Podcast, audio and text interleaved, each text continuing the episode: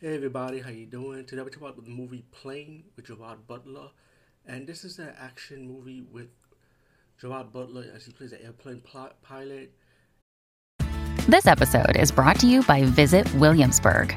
In Williamsburg, Virginia, there's never too much of a good thing. Whether you're a foodie, a golfer, a history buff, a shopaholic, an outdoor enthusiast, or a thrill seeker, you'll find what you came for here and more. So ask yourself, what is it you want? Discover Williamsburg and plan your trip at visitwilliamsburg.com. And while they're gonna take off, they have like this prisoner they gotta take with them also.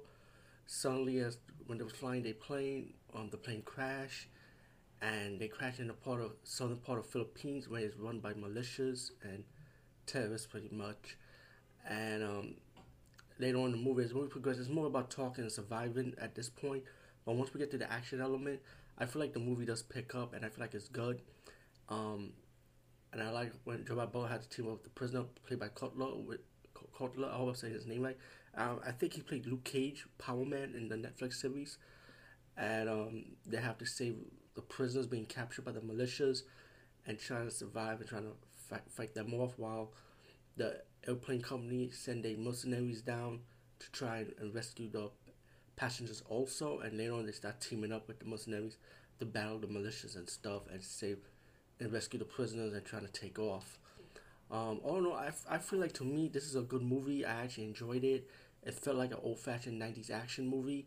Um, they they show a lot of violence, but not graphic violence. Like like like only two people from the passenger side died. One is decapitation, and one female got shot, and they got one guy got his head cut off. The decapitation, excuse me, which were they were couples by the way. So yeah, it, but but besides that scene, um, nothing too graphic with the prisoners, you know, except for threatening them, making them nervous, and I kind of like that because you know I don't want to see anything graphic. I mean that's something. If this was a B movie, maybe you might see stuff like that. But um, yeah, I, I, I think they played it safe with that one. I I feel like that was all right. You know, I kind of like that. You know, uh, but besides that, I, I feel like Cutler could be the next action star. I, I, he, they were believable. Gerard Butler was believable as an action star. They're not pretty boys. They're like manly man. You know, like back in the 80s and 90s how action stars really look and i kind of like that vibe you know and um, i really did enjoy this movie it was enjoyable so i said definitely check it out anyway over and out